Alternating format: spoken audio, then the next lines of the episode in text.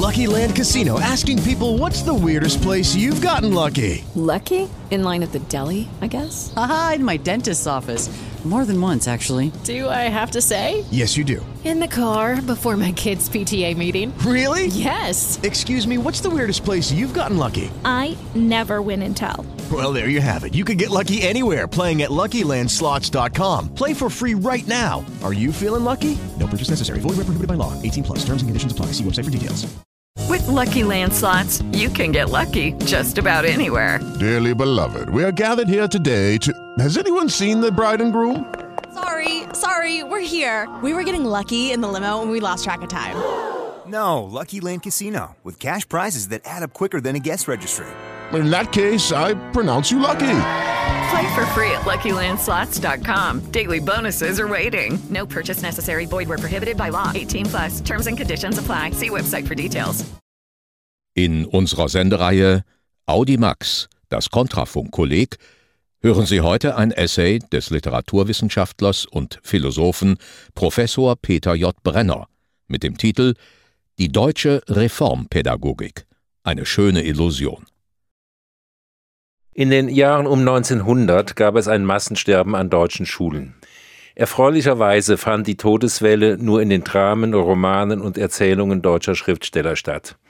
Frank Wedekinds Drama Frühlingserwachen von 1897 eröffnete den Reigen literarischer Schülertote.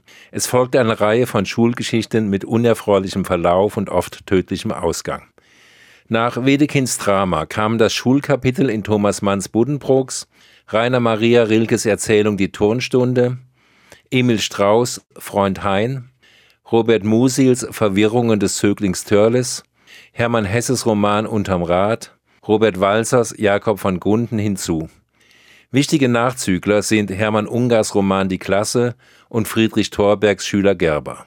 Man kommt leicht auf ein Dutzend hochkarätiger Texte aus dieser Zeit, die sich kritisch mit der wilhelminischen Schule auseinandersetzen. Es ist offensichtlich, dass die Autoren mit diesen Texten ihre eigenen Schulerfahrungen aufarbeiten.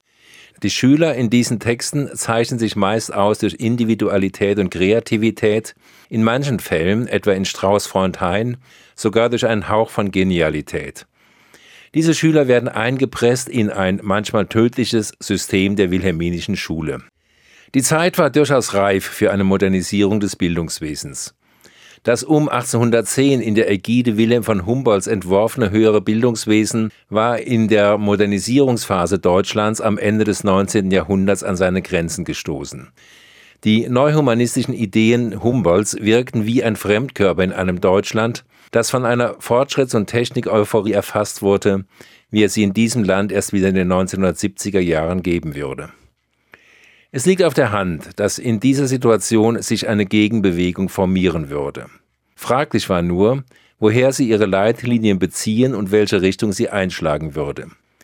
Das humanistische Gymnasium war erstarrt. Humboldts Nachfolger in der preußischen Schuladministration hatten aus seinen humanistischen Ideen ein hocheffektives, aber in ein bürokratisches Gerüst eingebettetes höheres Bildungswesen mit weltweiter Ausstrahlung geschmiedet. Dass diese Form höherer Bildung den Anforderungen der modernen Welt nicht mehr gerecht werden würde, war mit Händen zu greifen. Ausgerechnet der vielgescholtene Kaiser Wilhelm II. war es, der unmittelbar nach seinem Regierungsantritt in den frühen 1890er Jahren eine grundlegende Reform des höheren Bildungswesens in die Wege leitete. Sie orientierte sich kompromisslos an den Erfordernissen einer modernen technisch-wissenschaftlichen Zivilisation in einer sich globalisierenden Welt. Mathematik und Naturwissenschaften rückten ins Zentrum der Lehrpläne ebenso wie die modernen Fremdsprachen. Zu diesem Modernisierungsprogramm gehörte auch eine Aufwertung der technischen Hochschulen in Preußen, die um 1900 das Promotionsrecht erhielten. Diese Reform hatte freilich einen zwiespältigen Charakter. Dem Modernisierungsprogramm des höheren Schulwesens stand eine Nationalisierung gegenüber, die freilich nach damaligem Verständnis, das nicht mehr das heutige ist, ebenfalls als Teil einer Modernisierung begriffen wurde. Deutsche Sprache, Literatur und Geschichte traten an die Stelle des humanistischen Bildungskanons. Mit ihrer Kritik an der erstarrten humanistischen Bildungsinstitution des Gymnasiums standen die Schriftsteller nicht allein in ihrer Zeit. Das deutsche Schulwesen befand sich um die Jahrhundertwende unverkennbar in einer Krise. Die Kritik an der Lebensferne der höheren Bildung war Teil eines allgemeinen Unbehagens an der Schulkultur. Die Schulliteratur der Jahrhundertwende fügte sich in diesen breiteren Strom der reformpädagogischen Schuldiskussion ein. Es formierte sich eine breite Gegenbewegung, die trotz erheblich divergierender Denkansätze unter dem Schlagwort der Reformpädagogik die Bildungswirklichkeit des folgenden Jahrhunderts nachdrücklich geprägt hat.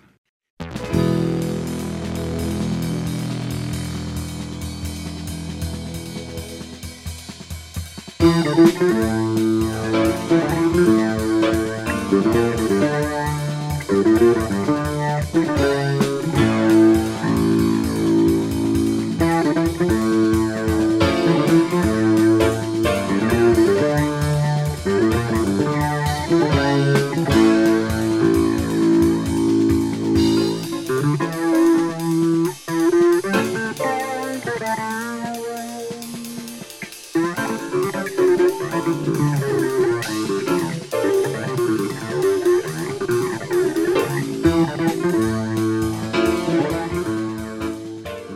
deutsche Reformpädagogik war eine ganz und gar untheoretische Bewegung.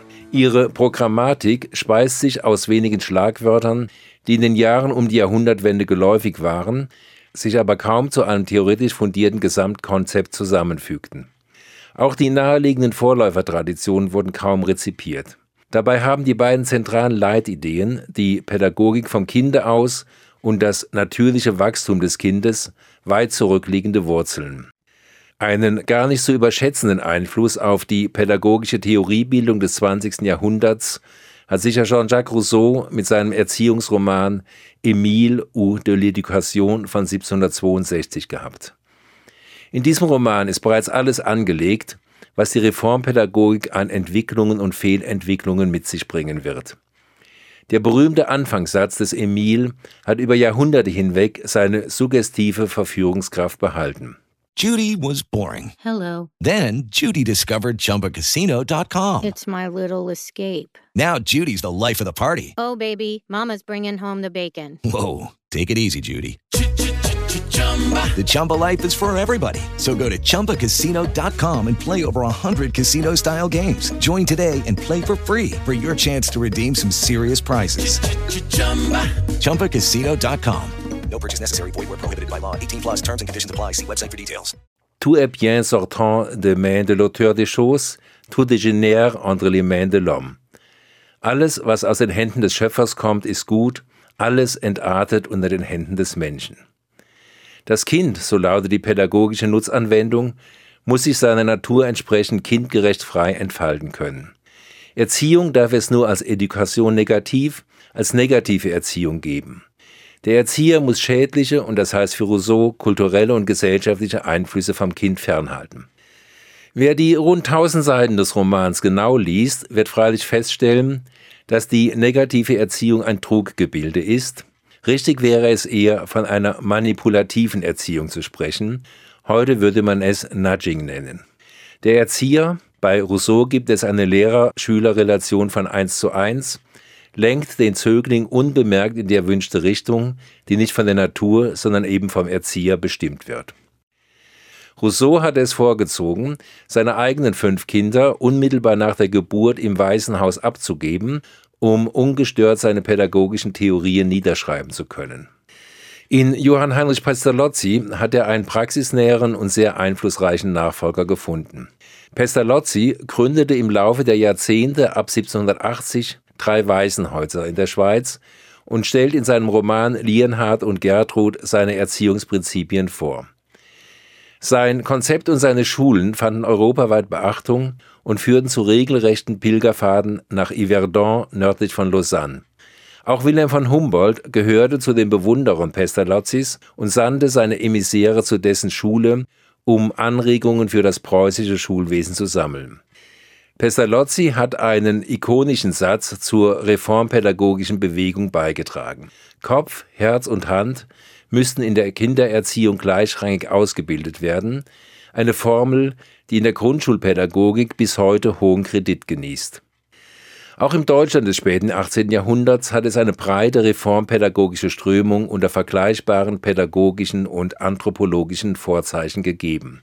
eine ganze Reihe von Aufklärern, denen man den Sammelnamen Philanthropisten gegeben hat, allen voran Johann Bernhard Basedow, Joachim Heinrich Kampe und Christian Gotthilf Salzmann, verbreiteten die Idee einer Vernunfterziehung auf der Grundlage einer natürlichen Lebensweise, zu der aber auch die gutbürgerlichen Tugenden Ordnung, Fleiß und Sauberkeit gehörten. Es liegt auf der Hand, warum nach einer ziemlich genau 100-jährigen Karenzzeit diese spätaufklärerischen Ideen und pädagogischen Praktiken in den Jahren um 1900 einen so fulminanten neuen Aufschwung erfuhren. Die reformpädagogische Bewegung ist eine regressive Reaktion auf die machtvolle Modernisierung, Urbanisierung, Industrialisierung, Technisierung, auch Demokratisierung der westlichen Gesellschaften. Die schulkritischen Bewegungen wurden ungeachtet ihrer divergierenden Vielfalt in Deutschland bereits um 1900 unter dem Begriff der Reformpädagogik zusammengefasst. Es ist sicher ein Teil ihres Erfolgsgeheimnisses, dass sie intellektuell ausgesprochen anspruchslos ist.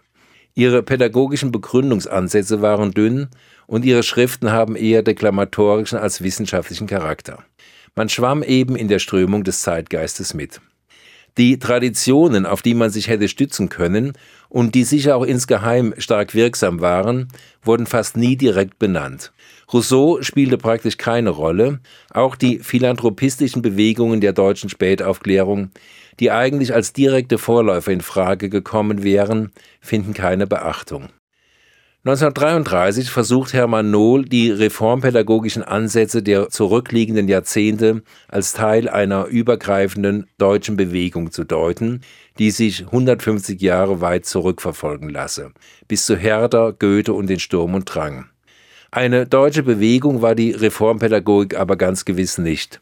Sie war vielmehr eine internationale Bewegung, die vor allem in Europa und Nordamerika große Verbreitung gefunden hatte und die im regen internationalen Austausch durch Kongresse, Vereinigungen und Zeitschriften stand.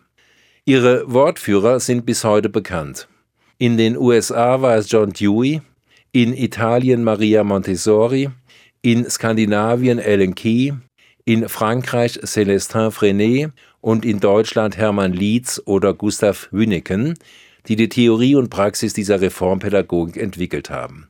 Ihr gemeinsamer Nenner war in erster Linie sicherlich die Wendung gegen das in den jeweiligen Ländern tradierte, als erstarrt begriffene Schulsystem.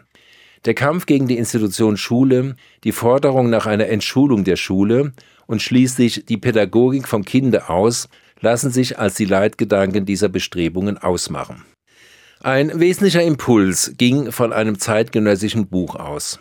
Rechtzeitig zum Epochenjahr 1900 erschien Ellen Keys Werk Bornitz Ahundräde, zwei Jahre später auf Deutsch unter dem Titel Das Jahrhundert des Kindes, ein Buchtitel, der zum geflügelten Wort wurde.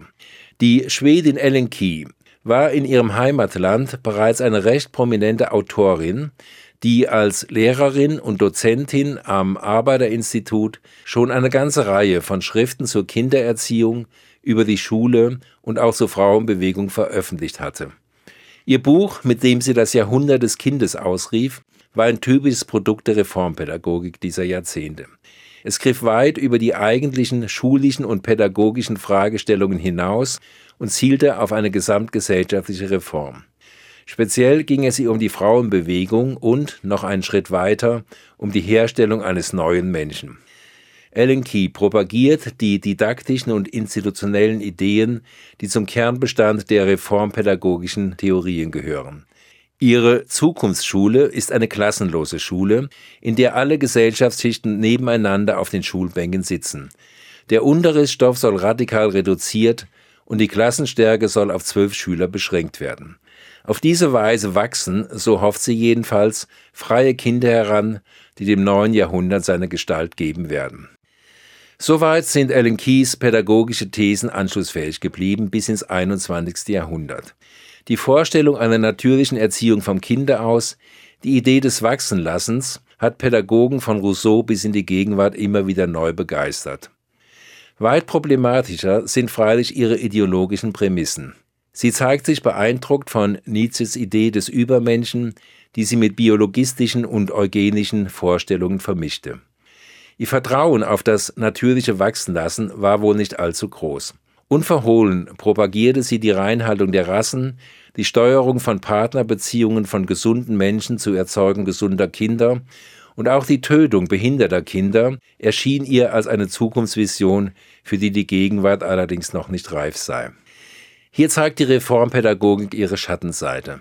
Auch bei der zweiten Ikone der reformpädagogischen Bewegung, bei der Italienerin Maria Montessori, finden sich andeutungsweise ähnliche Denkansätze. Man muss ihnen aber zugute halten, dass diese Ideen der Züchtung einer höheren Rasse durch staatlich gelenkte Eugenik um die Jahrhundertwende gerade in den fortschrittlichsten Gesellschaften, in den USA und eben in Schweden, weit verbreitet und völlig unanstößig waren. Man hätte ahnen können, wohin das führt, aber wissen wollte das offensichtlich niemand.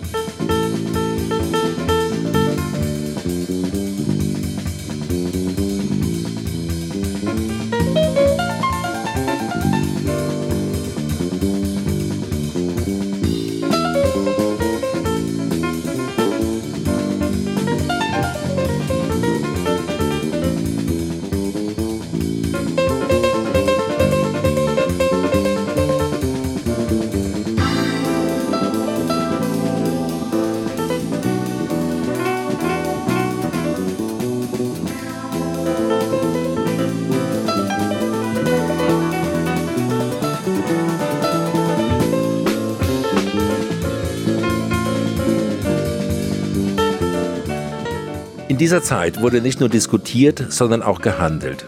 Entscheidend für den Erfolg dieser Bewegung waren nicht die schwachbrüstigen theoretischen Grundlegungen, sondern die praktischen Beispiele. Um die Jahrhundertwende entstand eine ganze Reihe von Reformschulen, in denen die Ideen umgesetzt wurden. In Deutschland standen die Landerziehungsheime am Anfang. Sie verkörpern die Quintessenz der Reformpädagogik. Das erste Heim wurde 1898 bei Ilsenburg im Harz gegründet. In den folgenden Jahren kamen drei weitere hinzu. Der charismatische Initiator dieser Gründungen war Hermann Lietz. Der zu dieser Zeit 30-jährige promovierte Lehrer war in Putbus auf Rügen in einer ländlichen Umgebung aufgewachsen und hatte seine offensichtlich deprimierenden Schulerfahrungen in Stralsund und Greifswald gemacht. Sein Studium an der Universität Jena und seine Erfahrungen mit der dortigen innovativen Universitätsschule, vor allem aber ein Besuch in dem englischen Reforminternat Eppetsholm, inspirierten ihn zu seiner Gründung einer Internatsschule als radikalem Gegenmodell zum bestehenden deutschen Schulsystem. Solche Bestrebungen gab es auch anderswo. New Schools hieß die Bewegung im angelsächsischen Raum und École Nouvelle à la Campagne in Frankreich und der französischen Schweiz. Ein Gegenmodell sollten die Landerziehungsheime in jeder Hinsicht werden. Sie waren in ländlicher Umgebung statt in Städten angesiedelt. Sie waren Internate, sodass die Schüler sowohl dem Einfluss der Eltern wie auch der umgebenden Gesellschaft entzogen waren. Und schließlich ging es, wie der Name schon andeutet, um Erziehung, nicht bloß um Unterricht. Der ganze Mensch sollte geformt werden, nicht nur der Intellekt. Scharf denken, warm empfinden, stark wollen, hieß der Leitsatz von Hermann Lietz. Aus der Schule als Lernanstalt und Buchschule sollte eine Lebens- und Erziehungsstätte werden, und schließlich wurden sozialpolitische Ziele verfolgt, soziale Ungleichheiten und politische Gegensätze sollten im gleichberechtigten Miteinander von Schülern aus allen Gesellschaftsschichten überwunden werden. Das hat in der Folgezeit den merkwürdigen Irrtum genährt, dass die Reformschulen vorbildliche Muster für eine demokratische Erziehung seien. Die Wirklichkeit sah anders aus. Ein wesentlicher Grundzug der reformpädagogischen Schulbewegung war ihre obsessive Feindschaft gegen die Moderne. In Theorie und Praxis waren große Teile der Reformschulbewegung antizivilisatorisch, antidemokratisch, antiliberal, nationalistisch und kriegstreiberisch, antisemitisch, sofern man nicht auf eine zahlungskräftige jüdische Kundschaft angewiesen war und nicht zuletzt auch frauenfeindlich. Die Landerziehungsheime verstanden sich als eine idealistische, auf die Gesellschaft zielende Erneuerungsbewegung, die sich aus trüben Quellen speiste. Wesentliche Anregungen für seine Kultur- und moderne Kritik bezog Hermann Lietz von Julius Langbehn und Paul de Lagarde die mit ihren kulturpessimistischen Schriften das deutsche Geistesleben der 1880er Jahre mitgeprägt haben. Auch die nationalistischen und antisemitischen Untertöne mit ihrem Rückgriff auf Fichte und Friedrich Jahn, den Turnvater, sind unüberhörbar. In dieser Hinsicht stimmte Leeds durchaus überein mit den Vorstellungen Kaiser Wilhelms II., der in seiner berühmten Rede auf der Deutschen Schulkonferenz von 1890 gefordert hatte, die Gymnasien sollten junge Deutsche und nicht Griechen und Römer erziehen und im Sinne der soldatischen Ertüchtigung sollten die Schulen auch mehr Leibeserziehung betreiben als Bücher lesen. Das waren Töne, in denen sich Leeds durchaus wiederfinden konnte und die gerne vergessen werden, wenn man sich heute auf die pädagogischen Leitlinien der Reformpädagogik beruft. Auch hier ging Leeds übrigens als Vorbild voran. Er meldete sich mit 46 Jahren noch als Kriegsfreiwilliger und starb 1919 an den Folgen einer Anämie, die er sich wohl im Kriegsdienst zugezogen hatte. Der Reformer Leeds hat klein angefangen. Als er im April 1898 in einer gepachteten, heruntergekommenen Pulvermühle im Harz sein erstes Landerziehungsheim eröffnete, hatte er sechs Schüler und zwei Lehrer. Die Eltern zahlten ihr Schulgeld keineswegs deshalb, weil sie vom Konzept Leeds überzeugt waren, sondern weil ihre Kinder Probleme an den staatlichen Schulen gehabt hatten. Leeds Landerziehungsheim war für viele die letzte Chance, doch noch das Abitur und eine bürgerliche Karriere zu machen. Jürgen Oelkers, Pädagogik-Ordinarius der Universität Zürich, hat die Reformschulbewegung einer quellengestützten kritischen Revision unterzogen und dabei auch auf die finanziellen Verhältnisse hingewiesen. Die Eltern zahlten 1000 bis 1200 Mark im Jahr. Das war fast der doppelte Jahresverdienst eines Arbeiters in dieser Zeit. Eine Armenschule waren die Landerziehungsheime gewiss nicht. Von der Schülerseite her betrachtet kann man leicht überspitzt sagen, dass die Landerziehungsheime reichen Schulen für Schulversager waren. Auch die Qualität des Unterrichts ließ stark zu wünschen übrig, wie staatliche Schulinspektoren immer wieder feststellten. Das hing wesentlich mit der hohen Fluktuation der schlecht bezahlten und gering qualifizierten Lehrer zusammen. Ein wichtiger Bestandteil der Landerziehungsheimbewegung waren die Schulleiter. Hermann Lietz wurde nachgesagt, ein Menschenfänger zu sein. Er verfügte über die Fähigkeit, sich in andere Menschen, Schüler wie Erwachsene, hineinzuversetzen, ihre Bedürfnisse zu erfassen und sie zu manipulieren. Das war die Grundlage für den Erfolg, den die Landerziehungsheimbewegung im engen Rahmen der Reformpädagogik längerfristig gehabt hat. Das war allerdings auch die Grundlage für die Streitigkeiten und Sezessionsbewegungen, die charakteristisch für die weitere Entwicklung wurden. Hermann Lietz gründete zu Lebzeiten vier Landerziehungsheime, die jeweils von eigenen Schulleitern geführt wurden. Hier lag eine Quelle für Querelen, denn auch diese Schulleiter hatten ihrerseits wieder charismatische Züge, so dass es notwendigerweise zu Konflikten mit dem Urvater kommen musste. Das Jahr 1906 brachte eine erste Sezession seiner Mitarbeiter. Gustav Wünneken gründete die Freie Schulgemeinde Wickersdorf als Konkurrenzunternehmen, im gleichen Jahr verließ Paul Geheb das Landerziehungsheim und gründete 1910 die Odenwaldschule bei Heppenheim, die zu einer der international angesehensten Referenzschulen der deutschen Reformschulbewegung überhaupt werden sollte. Die einzelnen Häuser der Odenwaldschule bekamen programmatische Namen, die Gehebs geistige Wurzeln bekundeten. Herder, Goethe, Schiller, Fichte, Humboldt.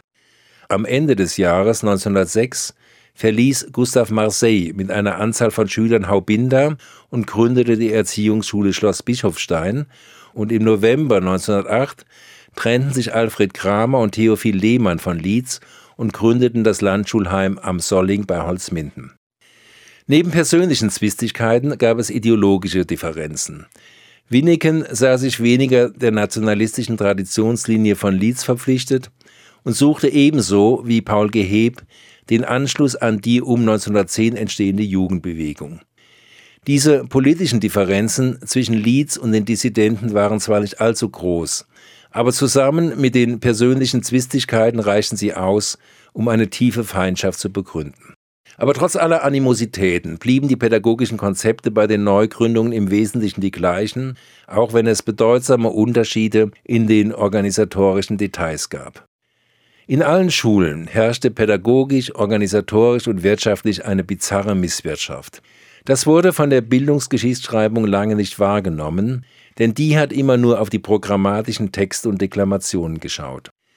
Erst Jürgen Oelkers hat 2011 mit seinem Buch Eros und Herrschaft die dunklen Seiten der Reformpädagogik aufgeschlagen und die trostlose Wirklichkeit hinter den pädagogischen Idealen offengelegt. Angesichts der Gründungsfiguren können die Missstände allerdings nicht überraschen.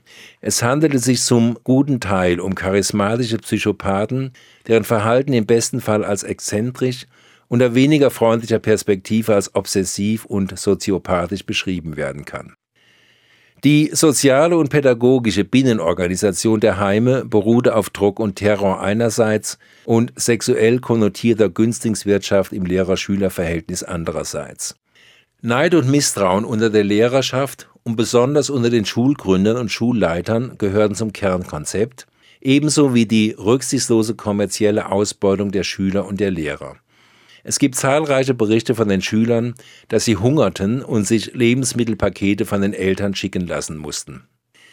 Die vielbeschworene praktische Arbeit der Schüler, die als Gegengewicht gegen eine bloße Buchwissenschaft deklariert wurde, diente in erster Linie der ökonomischen Existenzsicherung. Damit sparte man Handwerker oder erwirtschaftete landwirtschaftliche Erträge, die für den ökonomischen Unterhalt der Schulen essentiell nötig waren. Die Lehrergehälter deckten kaum den Lebensunterhalt und wurden oft auch überhaupt nicht gezahlt. Sie waren deutlich niedriger als im Staatsdienst, was für die Rekrutierung qualifizierten Personals keine ideale Voraussetzung war. Die Landerziehungsheime waren die radikalste Umsetzung der reformpädagogischen Ideen. Im Rückblick gesehen war ihr Erfolg sehr gering. Lieds Vorstellung, dass von ihnen eine Reform des gesamten Schulwesens ausgehen solle, war völlig irreal, die Behörden haben die Schulen zwar misstrauisch beäugt, sie aber ansonsten kaum zur Kenntnis genommen. Das pädagogische Leitkonzept sowohl der Landerziehungsheime wie auch ihrer sezessionistischen Ableger war die Idee der Gemeinschaft. Das Erziehungsziel war nicht die Entfaltung der individuellen Persönlichkeit, wie es die humanistische Tradition gewollt hatte, sondern die Einführung des Einzelnen in eine übergeordnete Gemeinschaft. Zunächst die Schulgemeinschaft und dann, je nach ideologischer Ausrichtung, die Gemeinschaft des Volkes oder die Gemeinschaft der Jugend. Auch die Eliteschulen des Dritten Reichs, die nationalpolitischen Erziehungsanstalten, sind Fleisch vom Fleisch der Reformpädagogik. Die zügige Selbstgleichschaltung der Hermann-Lietz-Schulen war kein Zufall. Die Erziehung in Lietzheimen basierte wesentlich auf paramilitärischem Drill. Je nach den individuellen Obsessionen des Schulleiters wurde er angereichert durch Lichtbäder oder den Zwang zur Reformkleidung mit kurzen Hosen oder dem Verbot, normale Toiletten zu benutzen. Die Markenzeichen dieser Erziehung waren, in den Worten von Jürgen Oelkers, gnadenlose Selektion und unerträglicher Druck. Eine wesentliche Voraussetzung dafür, dass diese Schulen überhaupt funktionieren konnten, war in der Tat ihre hochselektive Praxis der Schülerauswahl. An den vielgelobten Musterschulen war es geradezu ein serielles Verfahren, Schüler der Schule zu verweisen, wenn sie schwierig geworden sind, allerdings nur dann, wenn die Schule sich das finanziell leisten konnte. Das war vor 100 Jahren so und das ist heute auch noch so. Die Landerziehungsheime, die Montessori-Schulen, die Waldorfschulen können sich ihre Schüler und, fast noch wichtiger, ihre Eltern aussuchen. Sie können aufnehmen, wer ihnen gefällt, und sie können ablehnen, wer ihnen nicht gefällt. Wer übrig bleibt, muss ohne Wenn und Aber von den staatlichen Schulen aufgenommen werden. Speziell Politiker und Lehrer wissen das heute sehr genau und achten bei der Schulwahl für ihre Kinder darauf. Ein Ministerkind wird man an keiner Schule mit 80 Prozent Migrantenanteil finden. Es ist eine sinnige Ironie der Schulgeschichte, dass ausgerechnet die Reformpädagogik in den 1968er Jahren als Idealtypus der antiautoritären Schule gefeiert wurde. Zu diesem Missverständnis hat vor allem Alexander S. Neils Buch über die Internatsschule Summerhill beigetragen. Neil hat 1960 das Buch Summerhill, A Radical Approach to Child Rearing veröffentlicht. 1965 erschien die deutsche Ausgabe im Chesney Verlag unter dem Titel Erziehung in Summerhill, das revolutionäre Beispiel einer freien Schule. Eine Publikation allerdings, die niemanden groß interessiert hat. Von dieser gebundenen Ausgabe wurden nur 6500 Exemplare verkauft. Im Dezember 1969 erschien dann das gleiche Buch als Rowold Taschenbuch unter einem neuen Titel. Theorie und Praxis der antiautoritären Erziehung, das Beispiel Summerhill. Das Buch hatte einen beispiellosen Erfolg wie es ihn noch nie zuvor in der deutschen Bildungsgeschichte gegeben hat. Innerhalb von drei Jahren wurde eine Million Exemplare verkauft, ein Erfolg, der zweifellos auch mit der Änderung des Titels zusammenhing. Die Idee einer antiautoritären Erziehung traf den Zeitgeist und nicht nur den pädagogischen Zeitgeist punktgenau. Die Landerziehungsheime waren zwar die frühesten und ideologisch wirkungsmächtigsten, aber bei weitem nicht die einzigen Ansätze zur Umsetzung reformpädagogischer Impulse.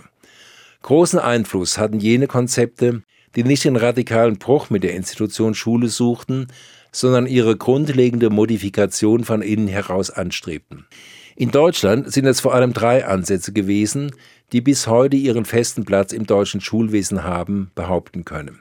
Die Jena-Planschulen, die Montessori-Schulen und die Waldorfschulen.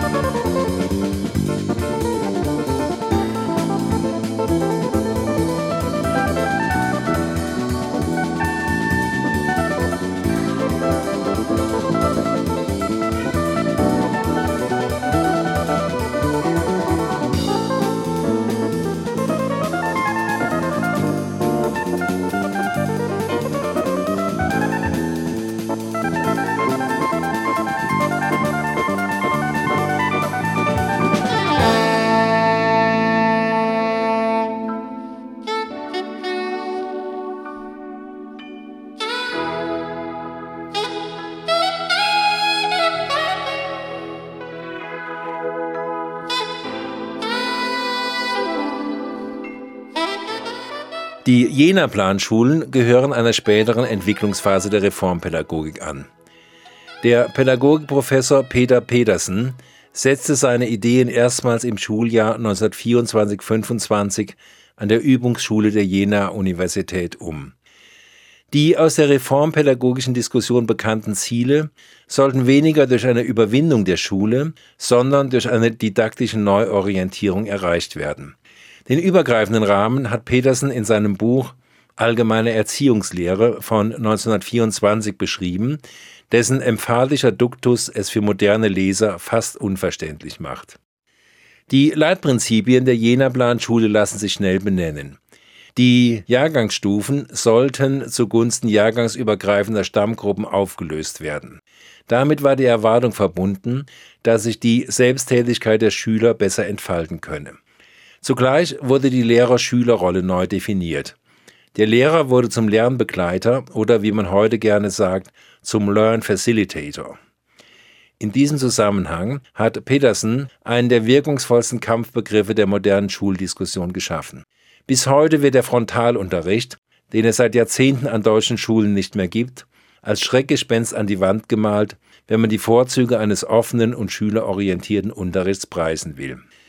Die zweite wesentliche und nachwirkende Änderung der Jena-Planschule war die Auflösung des täglichen getakteten Stundenplans nach Unterrichtsfächern zugunsten eines Wochenarbeitsplans, der die Schülertätigkeit in Phasen der Freiarbeit und der Straffarbeit aufgliederte. Ausdrücklich von Hermann Lietz ererbt war die Betonung des schulischen Gemeinschaftslebens, das durch Feste und Feiern sowie die Teilnahme der Eltern gepflegt werden soll. Auch das rassehygienische Denken einer Ellen Key ist Petersen nicht fremd. Bereits 1925 fordert er eine Überwindung des Rotkreuz-Standpunktes, der das Kranke mehr als das Gesunde auf dem Schlachtfeld des Lebens fördere. In seiner voluminösen Habilitationsschrift von 2008 hat Benjamin Ortmeier gezeigt, in welchem Maße völkische und rassistische Positionen das Jena-Plan-Konzept geprägt haben. Auch hier erweist sich erneut die eigentümliche Ambivalenz der deutschen Reformpädagogik, die einerseits eine Pädagogik vom Kinde aus sein will, andererseits aber fast immer die Einbindung dieses Kindes in eine meist völkisch definierte Gemeinschaft als Erziehungsziel anvisierte. Peter Pettersen wurde schnell zu einem der einflussreichsten deutschen Pädagogen, dessen Nachwirkungen bis ins 21. Jahrhundert sichtbar sind. Seine Jena-Planschulen haben das Dritte Reich gut überstanden, mit dem Versuch, sie anschließend auch in der DDR weiterzuführen, ist Petersen aber dann doch gescheitert. Anfangs war die Anpassung an das neue sozialistische System gelungen, aber 1950 wurde die Schule in Jena geschlossen. In Deutschland gibt es aktuell nur rund 70 Jena-Planschulen, allerdings ist der Einfluss des Jena-Plan-Konzepts im staatlichen Grundschulwesen insgesamt sehr tiefgreifend. Gleichermaßen große Bedeutung haben die Montessori- und die Waldorfschulen, die ihre historischen Wurzeln ebenfalls in der Reformpädagogik haben. Die Montessori-Pädagogik geht zurück auf die italienische Ärztin und Pädagogin Maria Montessori. Ihr Konzept wurde praxisnah seit 1907 in ihrer römischen Schule für sozial benachteiligte Kinder entwickelt und erprobt. In Deutschland fasste es rasch Fuß. Die erste deutsche Montessori-Schule wurde 1923 in Jena gegründet. Wiederum steht die natürliche Entwicklung des Kindes im Vordergrund Anders als die deutschen Reformpädagogen legt sie aber weniger Wert auf die Gemeinschaftseinbindung als vielmehr auf die individuelle Entwicklung. Das Kind sei Baumeister seiner selbst, die pädagogischen Eingriffe des neuen Typs von Lehrerin sollten sich darauf beschränken, Hemmnisse der natürlichen Entwicklung aus dem Weg zu räumen. Hilf mir es selbst zu tun, lautet die magische Formel der Montessori-Didaktik. Selbstständigkeit und Unabhängigkeit sind die Ziele in jeder Entwicklungsphase. Ein zentraler Baustein der Montessori-Pädagogik sind die standardisierten und zertifizierten Montessori-Materialien, die zum Entdecken, Forschen und Lernen anregen sollen. Ganz ohne überindividuelle Dimensionierung kommt auch dieses Konzept nicht aus. Maria Montessori hat sich ihre eigene pädagogische Philosophie gestrickt. Das Kind sei ein Mikrokosmos, der Anschluss finden müsse an ein kosmisches Ganzes, mit dem es eine Einheit bilden werde. Eng verwandt in ihren pädagogischen Leitideen, aber aus ganz anderen Wurzeln hervorgehend, sind die Waldorfschulen. Neben den Montessori-Schulen nehmen sie in der öffentlichen Wahrnehmung des gegenwärtigen deutschen Schulwesens einen prominenten Platz ein. Die Waldorfschulen wurden 1919 gegründet, ursprünglich als Werksschule der Waldorf Astoria Zigarettenfabrik in Stuttgart daher ihr Name. Ihre programmatische Ausrichtung haben sie durch Rudolf Steiner erhalten, der wenige Jahre zuvor die Anthroposophische Gesellschaft gegründet hatte. Die Anthroposophie ist eine von Steiner persönlich entwickelte, schwerblütige Welt- und Lebensanschauung, in der sich christliche und spekulativ-mystische Elemente mit einer idealistischen Geisteslehre und mit Goethes Naturauffassung verbinden. Auf dieser Basis soll eine ganzheitliche Lösung der philosophischen und wirtschaftlichen Probleme der Gegenwart gefunden werden. Aus diesem ganzheitlichen Menschenbild der Anthroposophie leitet sich die Pädagogik und Didaktik der Waldorfschulen ab. Zu deren Kernelementen gehört wiederum die Zurückdrängung der Intellektualität zugunsten des Gleichgewichts von Gefühl, Gemüt, Erlebnis und Gestaltungskräften. Dabei spielt die musische Erziehung eine besondere Rolle.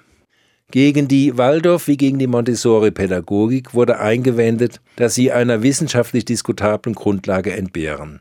Ihre Prämissen seien intuitiv und eklektisch und diese sachlichen Mängel würden durch dröhnendes Pathos überdeckt. Dieses Verdikt kann man auf weite Teile der Reformpädagogik insgesamt ausweiten. Aber vielen Leuten gefällt es eben, und dem Nischenerfolg dieser diversen Bewegungen haben die Einwände der Wissenschaft keinen Abbruch getan. Ein weniger beachteter, unspektakulärer, aber eigentlich sehr wichtiger Seitenzweig der reformpädagogischen Bewegung war die Arbeitsschulbewegung, die um 1900 von dem Stadtschulrat Georg Kerschensteiner in München begründet wurde. Mit den anderen Zweigen der Reformpädagogik teilt sie den Affekt gegen die Buch- und Lernschule und die Hervorhebung der Selbstbetätigung der Schüler. Bei Kerschensteiner ist es die handwerkliche Tätigkeit, der ein eigener Bildungswert zugemessen wird. Um 1900 richtete Kerschensteiner die Arbeitsschulen ein. Sie basieren auf dem Prinzip des Arbeitsunterrichts und wurden zu den Vorläufern der heutigen Berufsschulen. Wie so viele Einzelelemente der reformpädagogischen Didaktik hat auch die Arbeitspädagogik unter dem Namen der Handlungsorientierung als Unterrichtsprinzip einen festen Platz im Repertoire der allgemeinbildenden und beruflichen Schulen gefunden.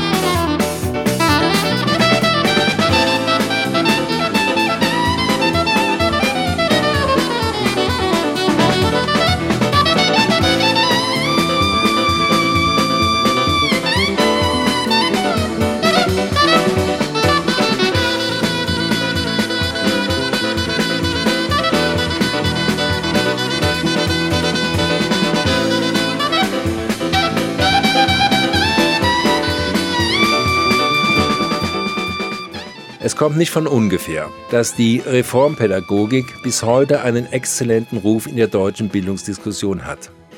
Dazu hat eine massive Lobbyarbeit beigetragen. In den frühen Jahrzehnten der Bundesrepublik existierten publizistisch-politische Verflechtungen, die einen erheblichen Einfluss auf die Bildungspolitik gehabt haben. Sie weisen weit zurück bis in die Weimarer Republik. Eine Schlüsselfigur in diesem Geflecht politischer, publizistischer und wissenschaftlicher Beziehungen war Helmut Becker, Sohn des in der Weimarer Republik mächtigen preußischen Kultusministers Karl Heinrich Becker. Helmut Becker knüpfte seine ersten Netzwerke als einer der Verteidiger Ernst von Weizsäckers, der 1947 wegen seiner Beteiligung an Judendeportationen als Kriegsverbrecher verurteilt wurde. In den 60er und 70er Jahren wurde Helmut Becker zu einem der wichtigsten Stichwortgeber der westdeutschen Bildungspolitik. Er war 1963 Mitinitiator und Gründungsdirektor des Max-Planck-Instituts für Bildungsforschung. Er war Justiziar des Verbandes Deutscher Landerziehungsheime, Mitglied des Deutschen Bildungsrates und zahlloser anderer bildungspolitisch relevanter Einrichtungen. In sein Umfeld gehörten die Familie von Weizsäcker und die Publizistin Marion Gräfin Dönhoff, die mächtige Herausgeberin der Hamburger Wochenzeitung Die Zeit. Es gehörte weiter dazu Georg Picht, Leiter der 1947 wieder eröffneten einflussreichen Birklerhofschule. Picht erwarb sich übrigens 1964 zweifelhafte Verdienste durch sein Buch Die deutsche Bildungskatastrophe. Mit diesem Buch, das zunächst als Artikelserie in der Zeit erschienen war, führte Picht jenen apokalyptischen Ton in die Bildungsdiskussion ein, der ihr bis heute eigen ist. In der nächsten Generation kamen Hartmut von Hentig, Gerold Becker und etliche andere, heute eher vergessene Geister ersten und zweiten Ranges dazu. In diesen Kreisen wurde im Laufe der Nachkriegsjahrzehnte eine reformpädagogisch inspirierte, elitäre Diskursherrschaft in der Bildungspolitik begründet, gegen die andere Stimmen sich nur schwer behaupten konnten. Diese protestantische Mafia, wie sie in zeitgenössischer Redeweise hieß, hat erst Ulrich Raulf mit seinem Buch über das Nachleben Stefan Georges von 2009 ans Licht der Öffentlichkeit gebracht. Dieses Netzwerk hat wesentlich dazu beigetragen, dass die reformpädagogische Tradition weitgehend gegen Kritik immunisiert wurde. Einer größeren Öffentlichkeit wurden die dunklen Seiten der Reformpädagogik erst bewusst, als die Enthüllungen an der ehrwürdigen Odenwaldschule, dem Referenzprojekt der Reformpädagogik par excellence, Anlass für eine kritische Generalrevision boten. Dass die Internatsschulen ein fruchtbarer und furchtbarer Nährboden für massive sexuelle Übergriffe werden konnten, ist nicht auf eine zufällige Fehlentwicklung oder nur auf die pädokriminelle Neigung einzelner Schulleiter zurückzuführen. Der Missbrauch wurde vielmehr vom System begünstigt. Ein großer Teil der reformpädagogischen Ideologie war um eine wabernde Idee des pädagogischen Eros aufgebaut und die Konstruktion einer permanenten intimen Nähe in der Lebensgemeinschaft war darauf angelegt, solche Verhältnisse systematisch zu ermuntern. Das alles konnte eigentlich nicht gut gehen. Erstaunlich ist eigentlich nur, dass es lange gut gegangen ist, obwohl es früh genug Warnsignale gegeben hat. Eine der ikonischen Figuren der Landerziehungsheimbewegung Gustav Wünigen, wurde 1921 zu einem Jahr Gefängnis wegen sexuellen Missbrauchs seiner Schüler verurteilt. Bevor er die Strafe antreten musste, wurde er von der sozialdemokratischen thüringischen Regierung amnestiert. Offensichtlich wollte man das Reformschulprojekt Wickersdorf, das viele einflussreiche Unterstützer hatte, nicht weiter in Misskredit bringen. Über Paul Geheb, den Leiter der Odenwaldschule, hat deren kurzzeitiger Schüler Klaus Mann in seiner Erzählung Der Alte von 1925 einige schmierige Details berichtet, die sich in diesem Fall auf den Umgang des Schulleiters mit seinen Schülerinnen bezogen. Auch darüber hinaus konnte inzwischen belegt werden, dass an der Odenwaldschule bereits in den 1920er Jahren serieller sexueller Missbrauch gegenüber Schülern beiderlei Geschlechts seitens der Lehrkräfte vorgekommen ist. Das Muster wiederholt sich neun Jahrzehnte später. 2010 wurde durch Zeitungsartikel und Strafanzeigen eine über Jahrzehnte sich hinziehende sexuelle Missbrauchspraxis an der Odenwaldschule offengelegt. Dass an der Odenwaldschule pädokriminelle Gewalt an der Tagesordnung war, war eingeweihten Kreisen bereits seit 1970 bekannt. 1999 hatte ein erster Zeitungsartikel aufgrund von Schülerberichten auf die Zustände hingewiesen. Eine weitere Berichterstattung wurde unterdrückt und das Ganze blieb ohne Folgen. 2010 ließ sich aber nicht mehr vertuschen, dass Gerold Becker, der langjährige Schulleiter der 1970er und frühen 1980er Jahre, einer der Haupttäter des notorischen sexuellen Missbrauchs an der Odenwaldschule gewesen war. Im Lichte dieser Vorgänge gewinnt das Schlagwort einer Pädagogik vom Kinde aus einen eigenen Beigeschmack. Jürgen Oelkers hat 2016 in seinem 600-seitigen Buch Pädagogik, Elite, Missbrauch Beckers ebenso unwahrscheinliche wie gespenstische Karriere mit ihrem vielhundertfachen sexuellen Missbrauch von Schülern rekonstruiert. Da die Taten alle verjährt waren, kam es nicht zu gerichtlichen Aufarbeitungen. Die Vorgänge erreichten aber um 2010 eine öffentliche Aufmerksamkeit, die sich nicht mehr unterdrücken ließ. In der Folge wurde die Odenwaldschule im Sommer 2015, 105 Jahre nach ihrer Gründung, geschlossen. Auch Hartmut von Hentig wurde in den Strudel dieser Vorgänge hineingezogen. Während Helmut Becker, der mit Gerold Becker nicht verwandt, aber mit ihm bekannt war, eher im Hintergrund agierte, war Hartmut von Hentig sicher in der öffentlichen Wahrnehmung der bei weitem einflussreichste Pädagoge in der Bundesrepublik von den 1970er Jahren bis zu seinem tiefen Fall im Jahre 2010. Das Leitmotiv seines Denkens lässt sich mit dem Titel seines Buches von 1993 fassen, Die Schule neu denken. Das Buch ist Gerold Becker gewidmet, im 30. Jahr unserer Freundschaft. Gerold Becker hat eine unklare, auf jeden Fall sehr enge Beziehung zu Hartmut von Hentig, mit dem er Tür an Tür wohnte.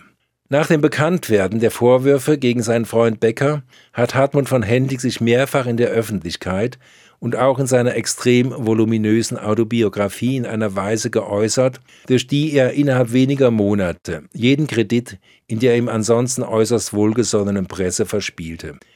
Wie in solchen Fällen üblich, versuchte man sich schnell der Erinnerung an die eigene publizistische Komplizenschaft zu entledigen. Das Bundesverdienstkreuz durfte er behalten, der Comenius-Preis wurde ihm 2011 aberkannt, der Ernst-Christian-Trapp-Preis 2017 und die Ehrendoktorwürde der Universität Kassel 2021.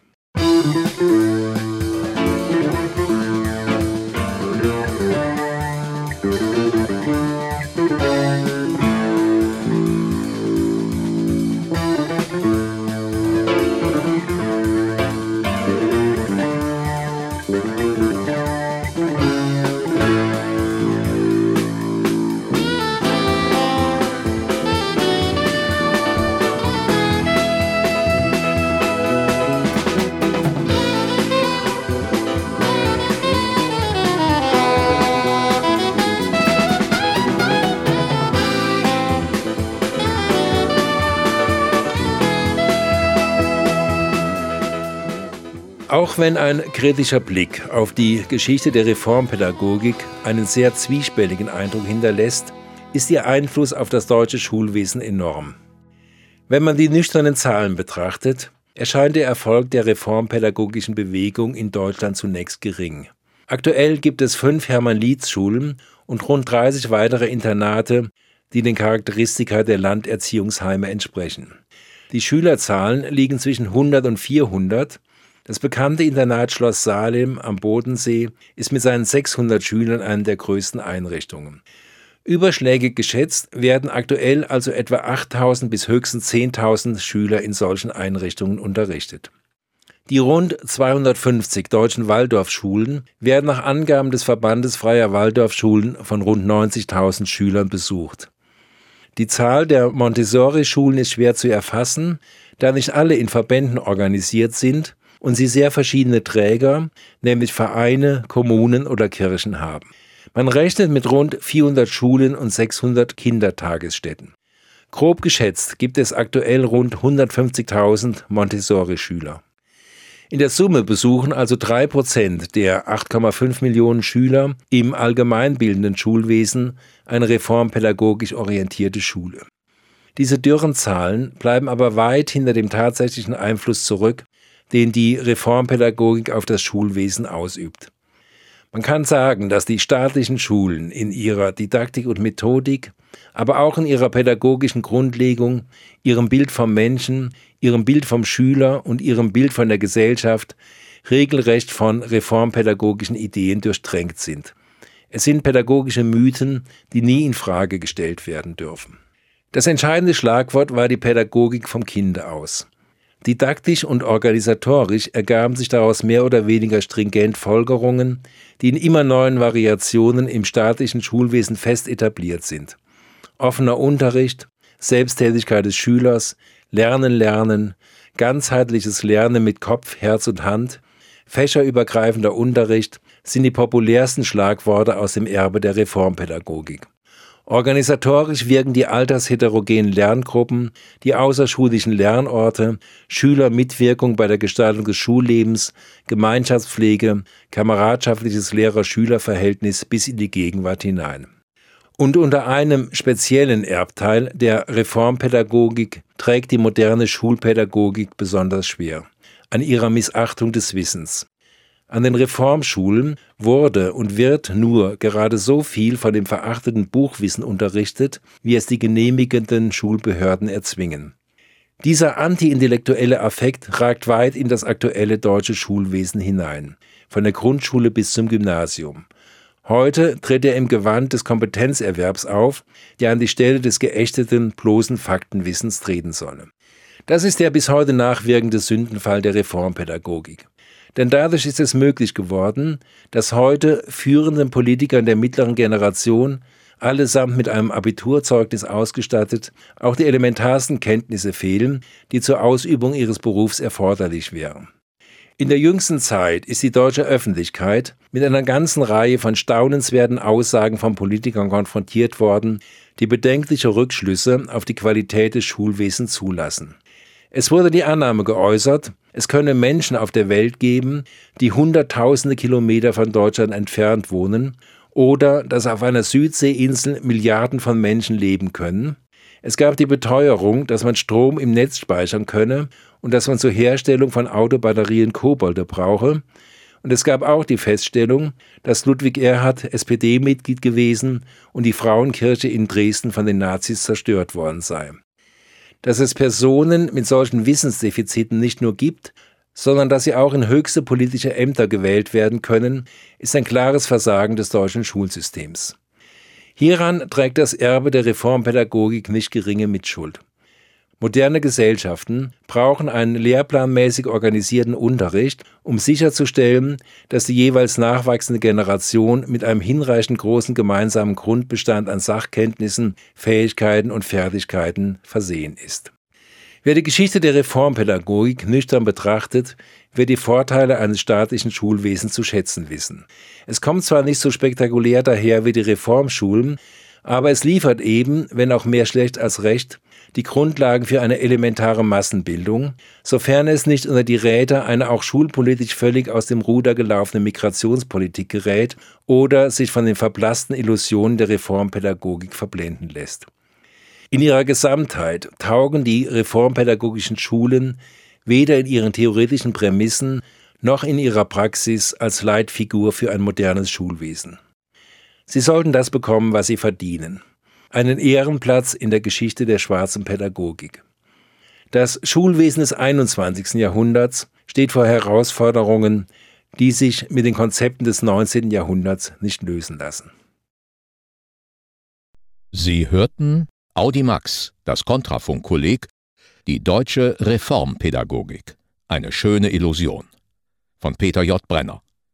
Auch diese Sendung ist auf unserer Webseite kontrafunk.de Radio als Podcast abrufbar.